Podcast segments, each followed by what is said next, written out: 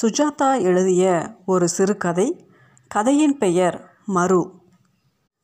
கல்லூரி நாட்களில் திருச்சி புனித ஜோசப் கல்லூரிக்கு தினசரி காலையில் ஸ்ரீரங்கம் ஸ்டேஷனுக்கு நடந்து போய் ஒன்பது மணி ஆஃபீஸர்ஸ் ரயிலை பிடித்து டவுன் ஸ்டேஷனில் இறங்கி அங்கிருந்து ஆண்டார் தெரு அல்லது பட்டவர்த் சாலை வழியாக மண்டபங்களை எல்லாம் தாண்டி போய் பத்து மணிக்குள் போய் சேர்வதற்குள் தினசரி அவசரம்தான். இருந்தாலும் உற்சாகமாகவே இருந்தது. மஞ்சளாக சீசன் பாஸ் எடுத்து திருப்புகழ் பஜனையும் சீட்டாட்டமுமாக அந்த வண்டியில் சன்னலுரமாக காலரில் கைக்குட்டியை சொருகி கொண்டு காவேரி வரும்போது எட்டி பார்ப்பதெல்லாம் ஒரு குஷிதான். ஒரு விஷயம்தான் சரிப்பட்டு வரவில்லை. பாட்டி தினப்படி கை செலவுக்கு என்று கொடுக்கும் காசு. ஒரு நாள் கல்லூரியிலிருந்து தாமதமாக வந்தால் ஊரை கூட்டி விடுவாள். என் நண்பர்களில் எவன் படிக்க வருவான்? யார் கொக்கோக புத்தகம் கொண்டு வருவான் என்பது அவளுக்கு தெளிவாக தெரியும். என் புத்திசாலித்தனை பற்றி அவளுக்கு சந்தேகமில்லை. இறந்து போன தாத்தா பிஏ படித்த போதே எம்ஏவுக்கு பாடம் எடுத்தாராம். இது எந்த வகையிலும் சாத்தியமில்லை என்று சொல்லி பார்த்தும் பிரயோஜனமில்லை நாலு நாவுக்கு மேல் கொடுத்தால் பேரன் கெட்டு போய்விடுவான் என்று பாட்டிக்கு தளராத நம்பிக்கை.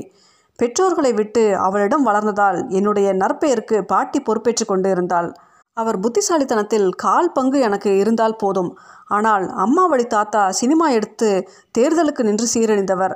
அவர் சுவாபம் என்னிடம் தலை காட்டாமல் பாதுகாக்கத்தான் கை செலவுக்கு நாளனா. நாளனாவுக்கு அந்த நாட்களில் சுமாராக வாங்கும் பலம் இருந்தது என்று சொல்லத்தான் வேண்டும். தெப்பக்குளத்தை ஒட்டி இருந்த பெனின்சுலர் கஃபையில் ஒரு சாதா தோசையும் காஃபியும் கிடைக்கும். அவ்வளவுதான். சாப்பிடும் ஐட்டத்தை மாற்ற முடியாது. இனிப்பு பட்சணம் எல்லாம் பேச முடியாது. சினிமா போக முடியாது. எட்டு நாளைக்கு காஃபி அல்லது தோசை என்று ஒன்றை தியாகம் செய்து சேர்த்து வைத்து தான் போக முடியும். இது சிரமம். எனவே தக்க சமயங்களில் கல்லூரிக்கு சென்று தக்க சமயங்களில் திரும்பி வந்து நல்ல பிள்ளையாகவே இருந்தேன். இப்படிப்பட்டவனுக்கு மூன்று ரூபாய் முழுசாய் கிடைத்தால் சபலம் ஏற்படும் இல்லையா மூன்று ரூபாய்க்கு உரியவள் செவலா என்கிற வேலைக்காரி. அவளுக்கு அப்போது முப்பது வயதுக்குள் தான் இருக்கும். விதவை. சின்னராசு என்ற அழுக்கு டிராயர் பையனை எப்போதும் உடன் வைத்திருப்பாள். காலை ஐந்து மணிக்கு வருவாள். திண்ணையில் படுத்திருக்கும் என்னை பாயோடு தள்ளி வைத்துவிட்டு பெருக்குவாள். என்மேல் நீர்த்திவளை படும்படியாக சலக் சலக் என்று வாசல் தெளிப்பாள். ரங்கராசு ரெங்கராசு என்று என்னை இருமுறை கூப்பிட்டு பார்ப்பாள். அப்படியும் நான் எழுந்திருக்கவில்லை என்றால் பாயோடு சேர்த்து இழுத்து திண்ணையிலிருந்து கவிழ்த்து என்னை எழுப்பி விடுவாள்.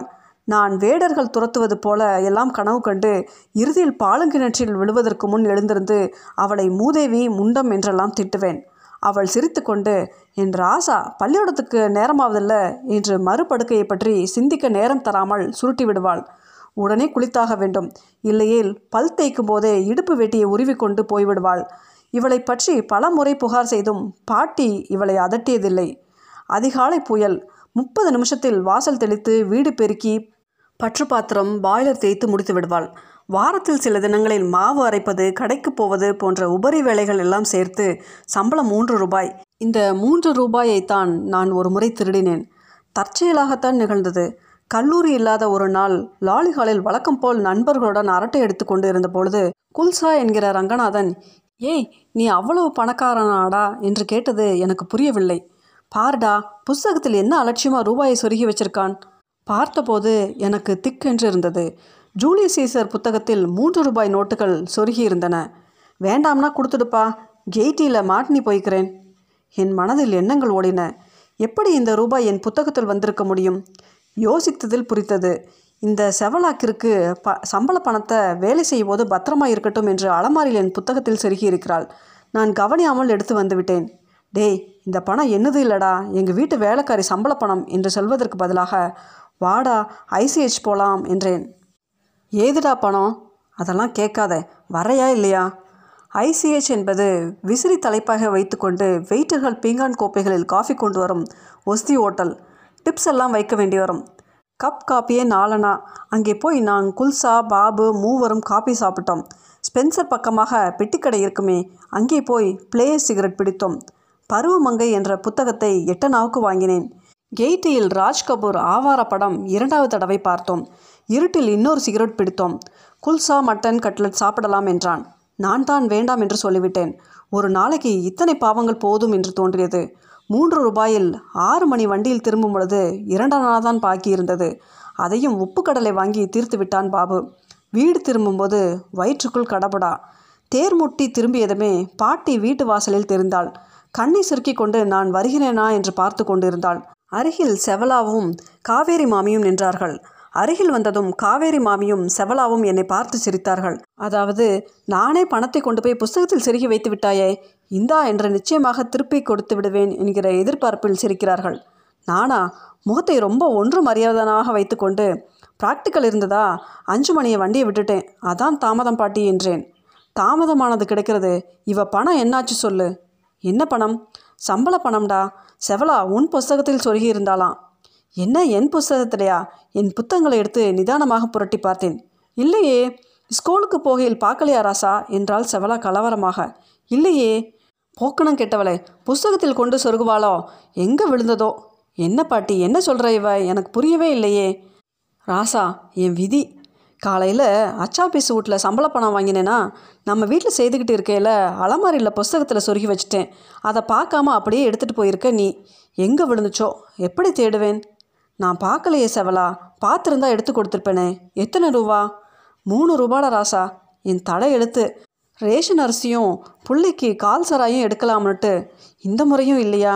என் விதி என்று அளத்துவங்கியவளை என்னால் நேருக்கு நேர் பார்க்க முடியவில்லை. பணம் போயிருச்சு கொலுசை வச்சுத்தான் கடன் வாங்கணும். இதை பாரு செவலா என் பேரன் இருக்கானே அதுக்கு திரிசமன் எல்லாம் தெரியாது. பணத்தை பார்த்துருந்தா நிச்சயம் கொடுத்துருப்பான். நீ தான் எங்கேயோ கவனம் இல்லாமல் போட்டிருக்க. ஐயோ நம்ம ராசாவை எடுத்ததா சொல்லலாமா? என்ன வம்சம்? இது எடுக்குங்களா? என் ரங்கராசாவை எனக்கு தெரியாதா? என் தலைவிதி என்று மூளையில் உட்கார்ந்து அவள் அழுதது தீட்டினை ஈட்டியை என் உள்ளத்தில் பாய்ச்சியது போல இருந்தது. சா என்ன காரியம் செய்துவிட்டோம்?